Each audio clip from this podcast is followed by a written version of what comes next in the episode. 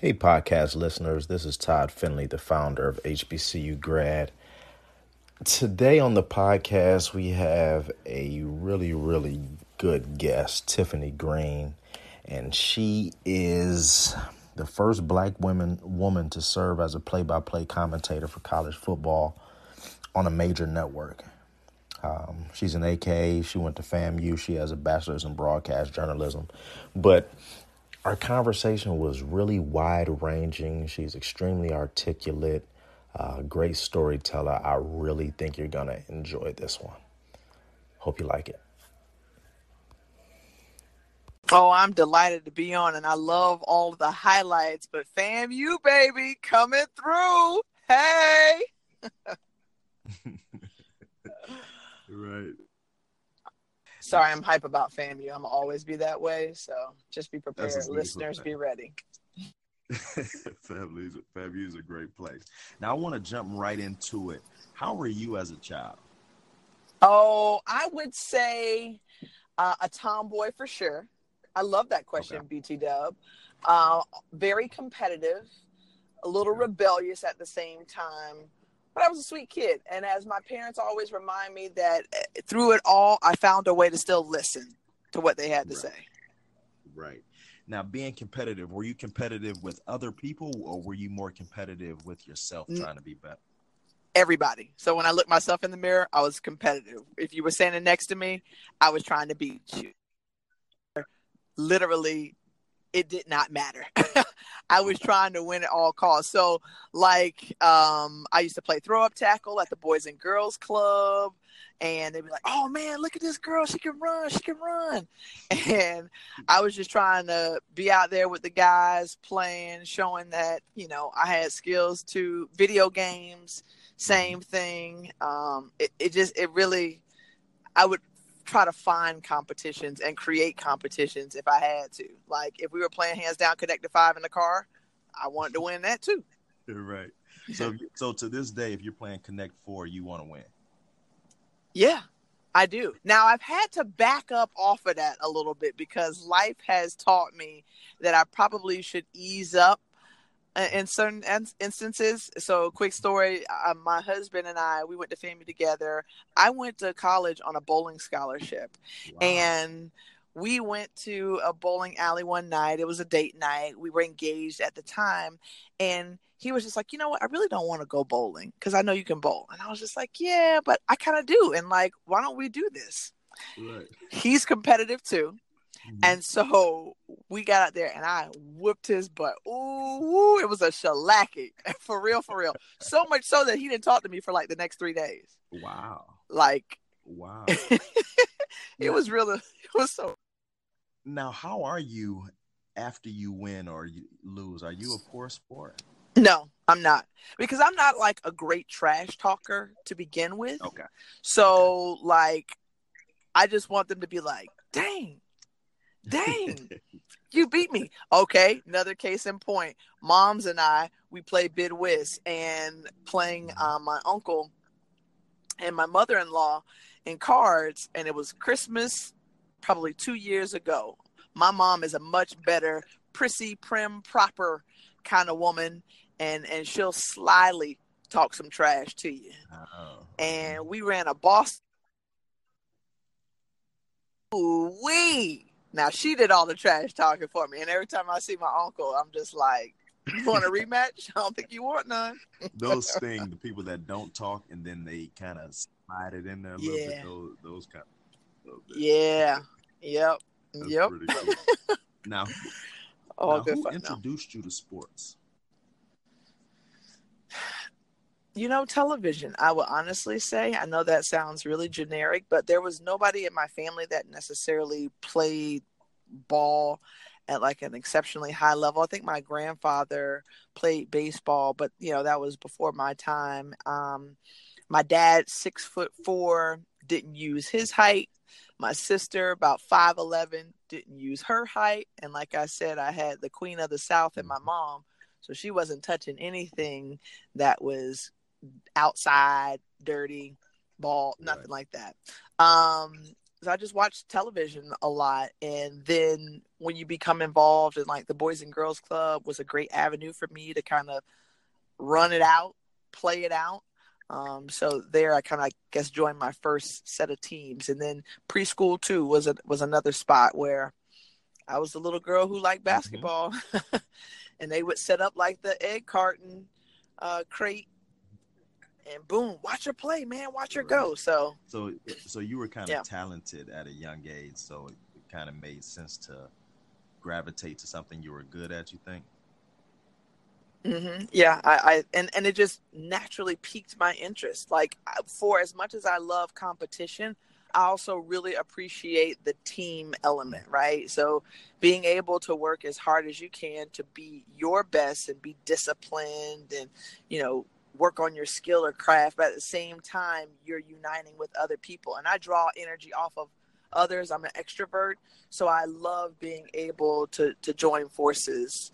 Um, that so that we can bring out the best in each other and go farther than where I would go individually. Makes sense. Now, what teams are you a fan of? Like your honestly, my favorite team Chicago Cubs. That's my only true favorite team that I have rocked with since I was just like mm, seven or eight years old. And I became a Cubs fan because WGN was a superstation. So you had a chance to either see the Sox, the Cubs, or TBS had the Braves. That was a superstation as well. And I gravitated towards the Cubs announcers. So it was Steve Stone uh, and Harry Caray. And Harry Caray, I mean, who wouldn't draw you in? Like that that guy was amazing. Uh, so he because he, he was just truly himself, but he was he made me want to watch each time. So I became right. a Cubs fan. Did you see the spot that uh, Budweiser did after the Cubs won the World Series and they brought those old mm-hmm. Harry Caray clips back out?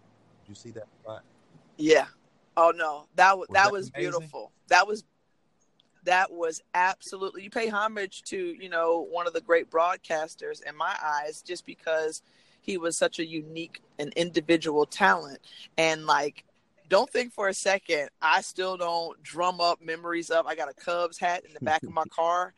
And when i'm watching baseball if it's boring i'll be like i don't want I two, a three, take me out to the ball game. Like right. seriously, I love that dude. Um, got to see a Cubs game in person once in May. It was freezing cold. My family was there.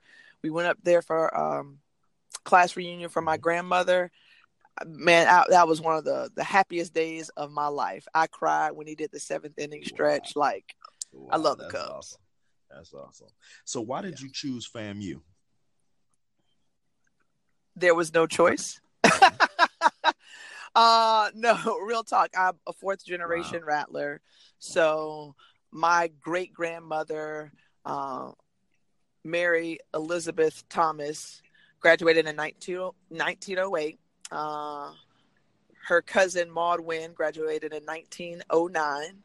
And from that point forward, uh, my grandmothers on both sides, as well as my uh, parents, sister, aunts, uncles, cousin, you name it. Uh, we have been embedded and entrenched at Florida A&M University for as long as I can remember. And there was a time where I was going to be rebellious, right? So I did have some other cousins that attended uh, Hampton and Howard. And so I thought I'd take a look. And Howard kind of stood out to me. So I was like, I'm going to be rebellious, right? I'm, I'm to I'm to go to Howard. And I felt like it was a Cosby show moment when my parents were like, "You can go to Howard if you get a scholarship, but my child and my money are going to FAMU." And it was just like, "Oh." Um, and finally, I came around to my senses because I found that it was more it was it was a better look if I went. I was a bright future scholar. Um, I would have a car by my sophomore year and then the scholarship also helped to add to that so like i got a fat net check i was like this this would this could work out to be pretty right. smooth uh, and it was the best decision i ever made and it was always going to be the decision i was likely going to make but you know i had to be a contrarian right. for a moment right Now, what what makes you say it was the best decision you ever made? Oh, I mean, well, first of all, I think that pride was instilled in me from the time I came out my parents' womb. They met at Florida A&M University. We always made sure to go back and it wasn't just go back to just be seen, it was go back and give back. And whether that was in Tallahassee or in Tampa or connecting with folks wherever we were, I saw from an early age the network um, that was established based on the affiliation with FAMU. I think next to that, I got a first class education. The School of Journalism and Graphic Communication, it was media arts at the time, was phenomenal. Okay, had a wonderful dean and the late Dr. James Hawkins. Uh, my professors just pushed me and truly prepared me for everything that I faced in the newsroom outside of office politics and how to deal with that. So I think those two things were uh, among the utmost importance. And then the gravy on top, the nice icing with the cherry, was the fact that these lifelong relationships were built there. And you got to walk side by side daily with some of the most outstanding individuals, bright minds uh, across the country. So those relationships and bonds helped me to meet my husband my my my life partner, the greatest person that I could ever be connected with, and produce a, a future rattler and our two and a half year old son. My best friends right. are from right there at FAMU. Um, I mean, you could just go on and on, but that sense of community, family, and belonging um, is is is unlike any other that I've ever seen. You're a part of the um, FAMU freshman class of 1999 that just celebrated its 20th uh, anniversary uh, at homecoming, and they did it by presenting the biggest check by class ever, which was $190,000 at the time, but now it's grown to over $204,000. What can you tell us and any other class that's trying to raise money that you guys did so special that can help them and help other classes in raising money? Well, first, I think it's good to put everybody on notice that we're all the way live, right? So we've been taking over since the 9 9. That was our hashtag and the best class to ever do it. I really believe that. And because it there was so much talent that came out of there. And to do it in one year's time, I think is equally pretty impressive.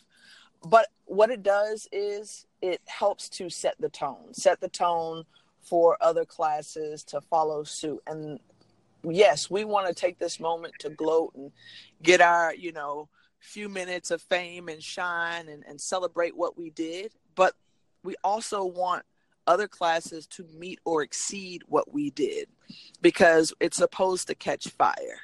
You know, we're not just supposed to be out there all on our lonesome and saying, hey, look at us, we did this. This is supposed to set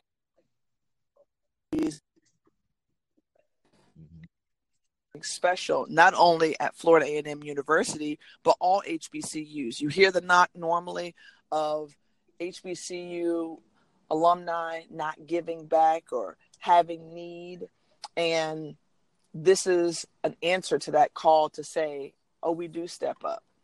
Oh, we do meet that need. And we do care about our university more than just going there for homecoming or graduation or, uh, you know, something in the recruiting space. So I think this is what we need. And if we are the impetus for something great, then I'm a, that, I'm I'm beyond proud to say that I was a part of it. now going forward a little bit. What was your first job out of college? First job out of college, I was selling cars and trucks. Okay. Dodge, Ram with Hemis. 325 torque, 345 horsepower. Uh, in Brandon, Florida, which is, um, if you're familiar with the Tampa Bay area, at the intersection of I four and I seventy five, there's a Confederate flag that flies high. Um, so that's kind of the area that I was selling cars and trucks in. But I okay. had always wanted to be a car salesperson. I just was always fascinated with cars, so I did that, and I did that while also applying for a part-time production assistant job at a startup station, which was known as WB38 at the time. Um, and so I did those simultaneously for the summer. So someone's going to buy continued on with the TV station. When is the best time to buy a car, and what different mm-hmm. tactics can they do to get the best deal? Usually around um, September. September, uh, you know, just early fall because now they're starting to September, October because now they're starting to introduce their new line, right? So mm-hmm. you can buy a 2019 now because the 2020s are already starting to hit the lot. And then usually year end deals are, are great as well because they're trying to push at that point. End of the months are also great because people are trying to hit their numbers, right? So if I have a sales goal of, of selling, you know, 20 cars and right now I'm at 12, uh, I'm anxious to make a deal. I think when you are a car salesperson, you know, among the things that they're curious to know is, you know, what's most important to you. So, is it monthly payment that's driving you? Is it bottom line that you're financing that's important to you? Um, and and I think it's changed too a lot because with the development and and just the advent of social media, not social media, excuse me, the internet and all that good stuff it's changed the game of how you buy a car. You can do so much more research now. You can compare. Uh, there's so many sites that have so many different offerings that no longer is it you go up there, you go face to face, and you try to like haggle. A lot of places now just say this is what our price is. This is the no haggle price. Okay. So okay. I think it's a lot different so take me on than it used to be. From selling cars in a place that has a Confederate flag flying to being the first black woman to serve as a play-by-play commentator for college football on a major network?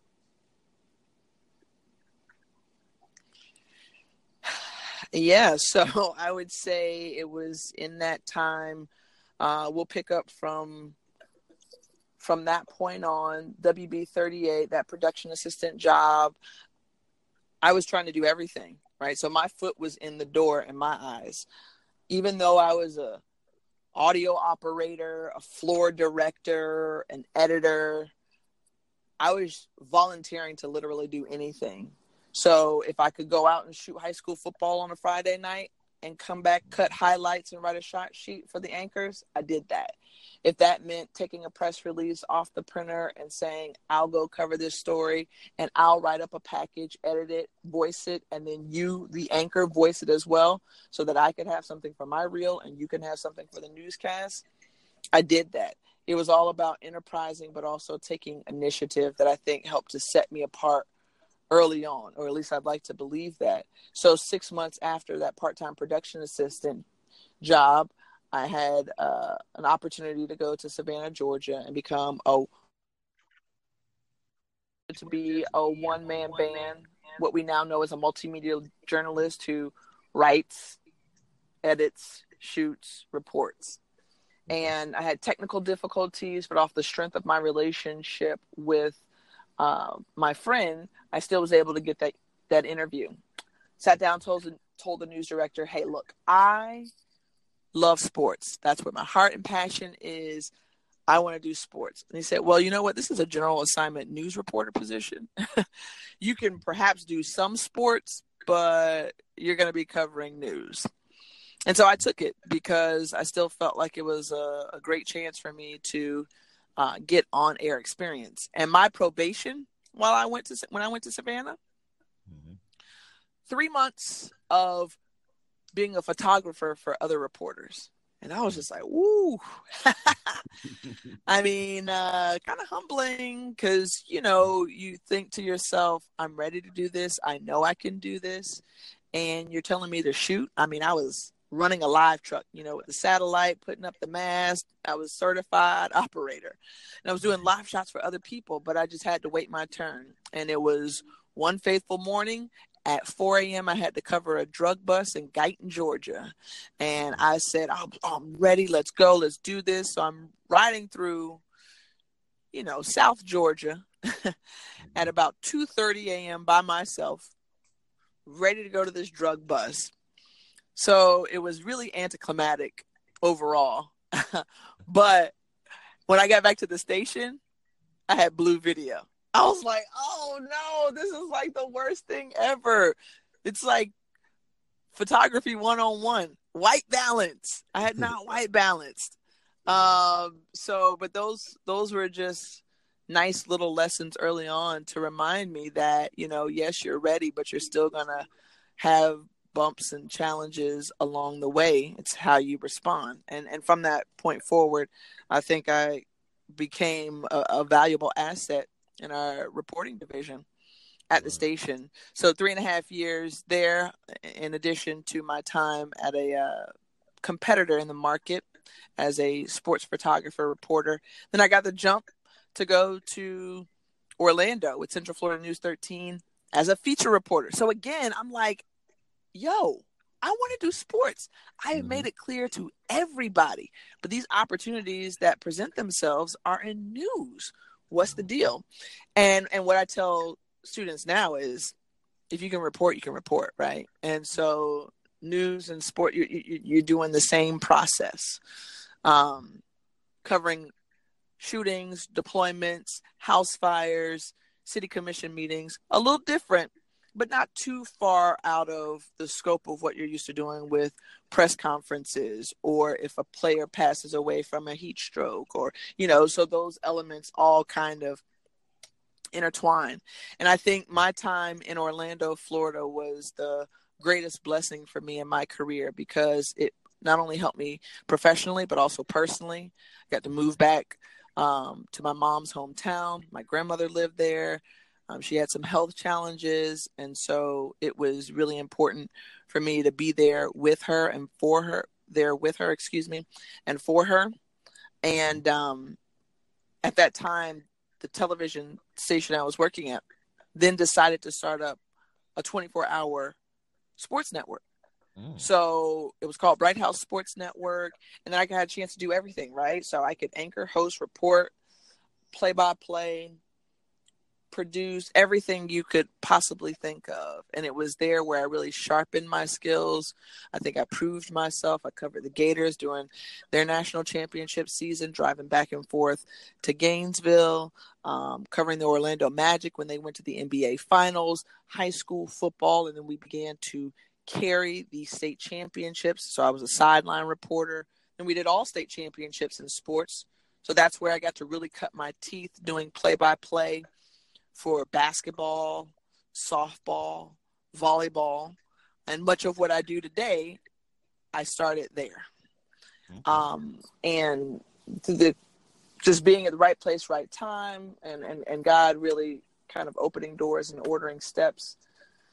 And sorry for the long winded answer, but a little bit more time. yeah, yeah. I, um, but yeah, I, I don't want to I don't want to go on, but the, the bottom line was started doing some freelance work with ESPN, and those doors were open because of the ESPN Wide World Sports at Disney. And um, from there, I became full time in 2015 to do the sports that you mentioned collegiately. You know, one of my, I always look for common threads in how certain people get to certain levels. And the one common thread and something that I'm really hot on that I talk to people about is working for free. Mm-hmm. Anybody mm-hmm. that I know that has made it to a certain level that has a certain level of talent, they have worked for free in some capacity. How do you mm-hmm. feel about that? Oh, I think you should work for free and volunteer. Like, so when I wasn't on the clock at work, and I know it's sometimes a conflict of interest because if you are under the guise of your company or taking you know their equipment then you have to be clocked in mm-hmm. uh now we have so much more that we can use at our disposal, including our phones, that, yeah, you take every opportunity that you're given and you create your own opportunities if you have to, to work for free, to volunteer, to shadow, to do whatever was necessary. So even on off weekends when I wasn't there, if there was big media in town or a big game was being covered, I was right there too.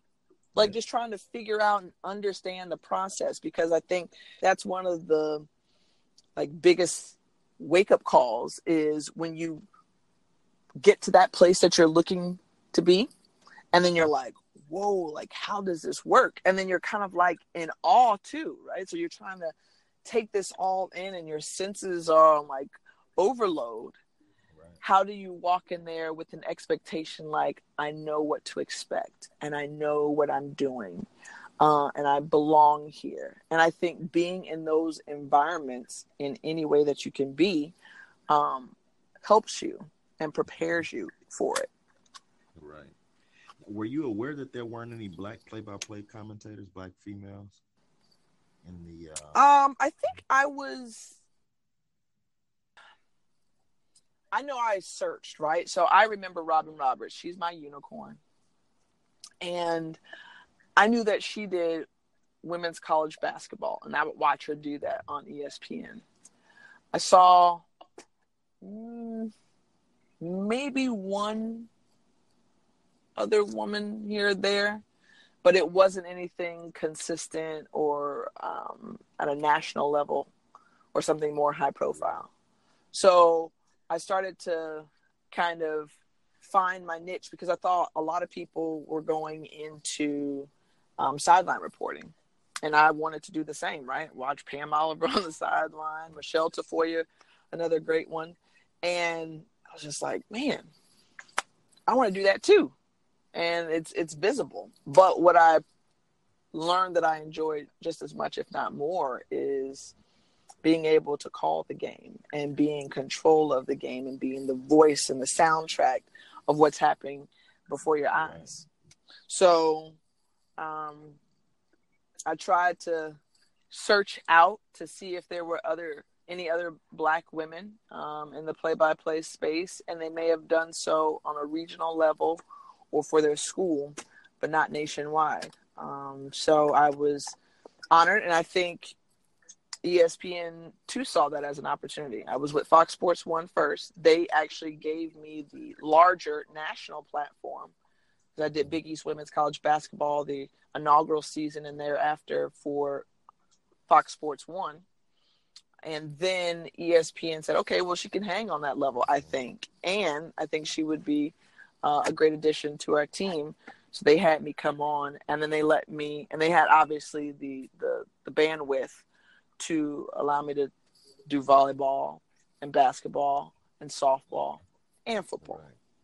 How do you plan for for uh, broadcast? Like, what do you what do you go through? Do is it one of those where you're always watching sports, so you're always ready, or do you really plan where you are watching old games of the teams that are about to play? Do real research. Walk me through how you plan for your broadcast outside of what you guys do as a team. Right. Yeah, I think um, what people don't see is the you know four to five hours a day that we put in studying, whether it's film, watching old games like you mentioned, reading game notes, um, trying to find newspaper articles, talking to coaches and players, um, whatever it is that you can kind of just catch up on throughout the week. I think that's most helpful. I'm a crammer, so I do better kind of like maybe getting highlights throughout the week, but then really cramming in the last, you know, few days. That helps me remember better. And by the time that you get to the game, you know, you're already then talking about it with your analyst and your producer. So that's a natural kind of conversation anyway. Um, and I think too, I'm a night person, so I will literally play out what I want to say sometimes, how I want to say it. If something inspires me to say, oh, maybe I'll come at it from this way, or this sounds like something that could be clever that's said in game. Mm-hmm. um, I'll just jot it down in my notes um, so I can go back and, and remember it. And I think you learn too a lot from watching other people. So everybody has a different style, a different flow. You know, people would watch Gus Johnson and be like, I have to watch that game because it sounds like it's the most exciting thing that's happening, right? And Joe Tessitore kind of has that feel. Adam Amin also really good at that as well. And then you have folks who are the opposite, right? Sean McDonough mm-hmm. Has been doing it for a long time, and, and he's just a little bit more steady and even keel, dry sense of humor. Um, so you try to learn from a little bit about what everybody does. Right.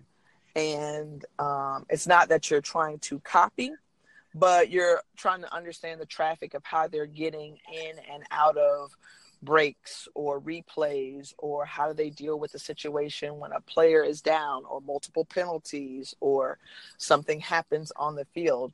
And until you experience it sometimes you don't know what to do. So when you watch other people who do it you're like oh okay. Right. i remember such and such. Because i think one of those things where i remember a producer said to me there was a bad injury in a basketball game. I think it was alabama at south carolina no, Alabama at Mississippi State. And the hump, Humphrey Coliseum, is always rocking. And then it goes dead silent. And what you have a tendency to do when it's so quiet and 8,000 ears are listening in mm-hmm. is whisper too. Right. right. And what you have to do is remember that you are broadcasting, you know, to the world. So you need to keep your level up, explain what you're seeing. You don't want to speculate, but you want to say, you know, hush is falling over the crowd and, you know, just really be as descriptive as possible to help fill that airspace. Right, right.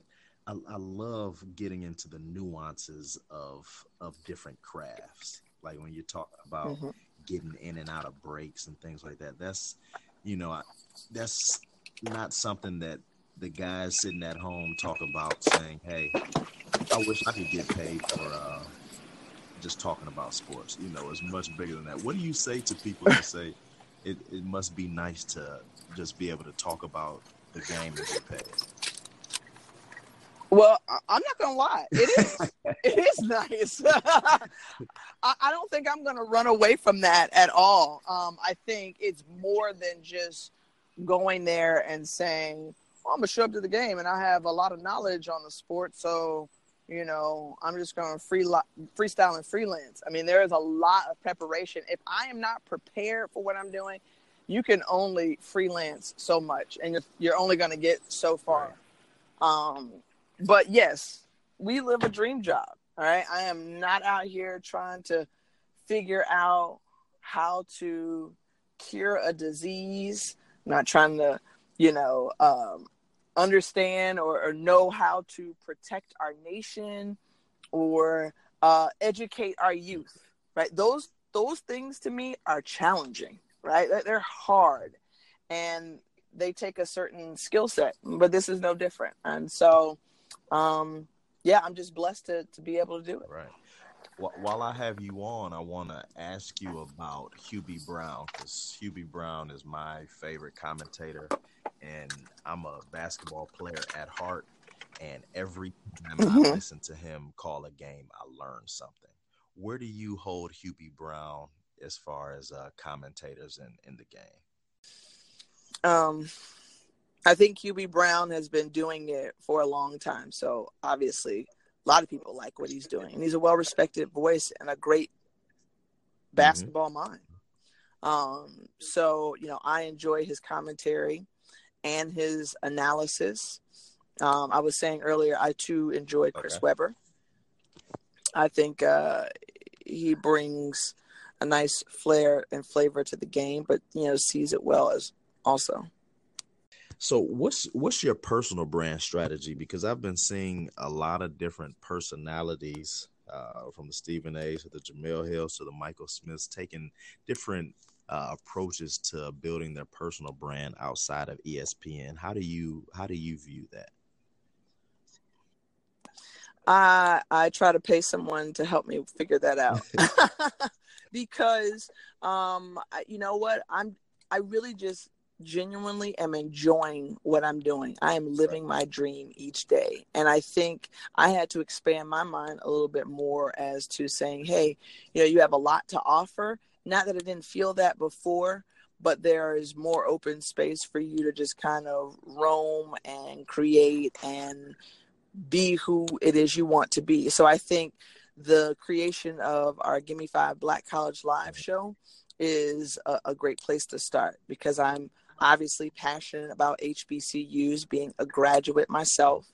And then you couple that with the sport of football. So in my wheelhouse altogether, and you get a chance to highlight and give some some love to the historically black colleges and universities, the coaches, an avenue for the bands to, you know, show what they do, Greek life as well, just campus life in general. Um, so I love the Black College Live space because I think it's starting to round out what I do. My heart is to serve, to give back, and to be a vehicle or conduit for other people to launch their hopes and dreams, right? So I try to be really thoughtful and purposeful with what I do, and I don't try to overextend myself and what it is. Um, so I know that I have a young son. I know that I'm on the road a lot. Black College Live is a piece of it. My ESPN job is another part. I just started my partnership with the Boys and Girls Club as I am a club alumni. Um, and so working with young people in addition to, you know, AKA and the Links Incorporated and National Association of Black Journalists and sitting on the board of visitors for the School of Journalism and Graphic Communication. I mean, those are the things that I, I am most passionate about, and that's where I try to spend my time.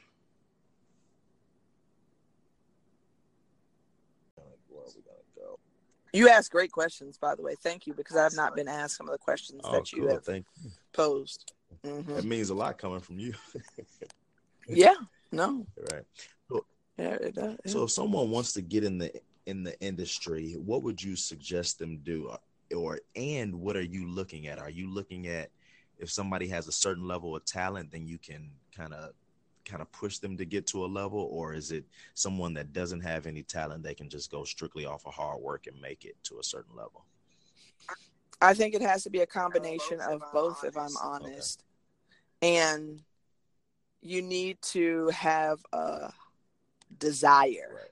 a passion, a want to to do it because this business is not easy and you will be told no a number of times. And people will um, talk about the way your hair looks or how you sound or talk or write. It's a very subjective business. So you need thick skin. Um, those are things that yes you can kind of build in time but you have to at least know it going in and being upfront with that. Um, and i think you do need a, a certain level of skill and talent, right? There's a connectivity that you have to have with your audience and being able to accurately and adequately express whatever that story is and maybe shrink it down into a minute and a half. Mm-hmm. How can you succinctly tell this story? That's what I'm looking for an eagerness, right? A willingness to be uh, assertive, mm-hmm. putting yourself in positions where, or what I'm saying, putting yourself in positions where they're uncomfortable, like moving to Paducah, Kentucky, or somewhere in Wyoming, or Beaumont, Texas, for an opportunity. Mm-hmm. Uh, the first thing that I did was I would research news stations, right? So I would go online and literally look at the talent that they had there, and I would read their bios. And whoever I thought I connected with, I wrote down their names, I sent an email, and I found whatever connection point I could. If we were from the same city, we went to the same school, we liked the same sport and team, uh, whatever it was, I was trying to find that connection point. Sorority, all that good stuff. Right.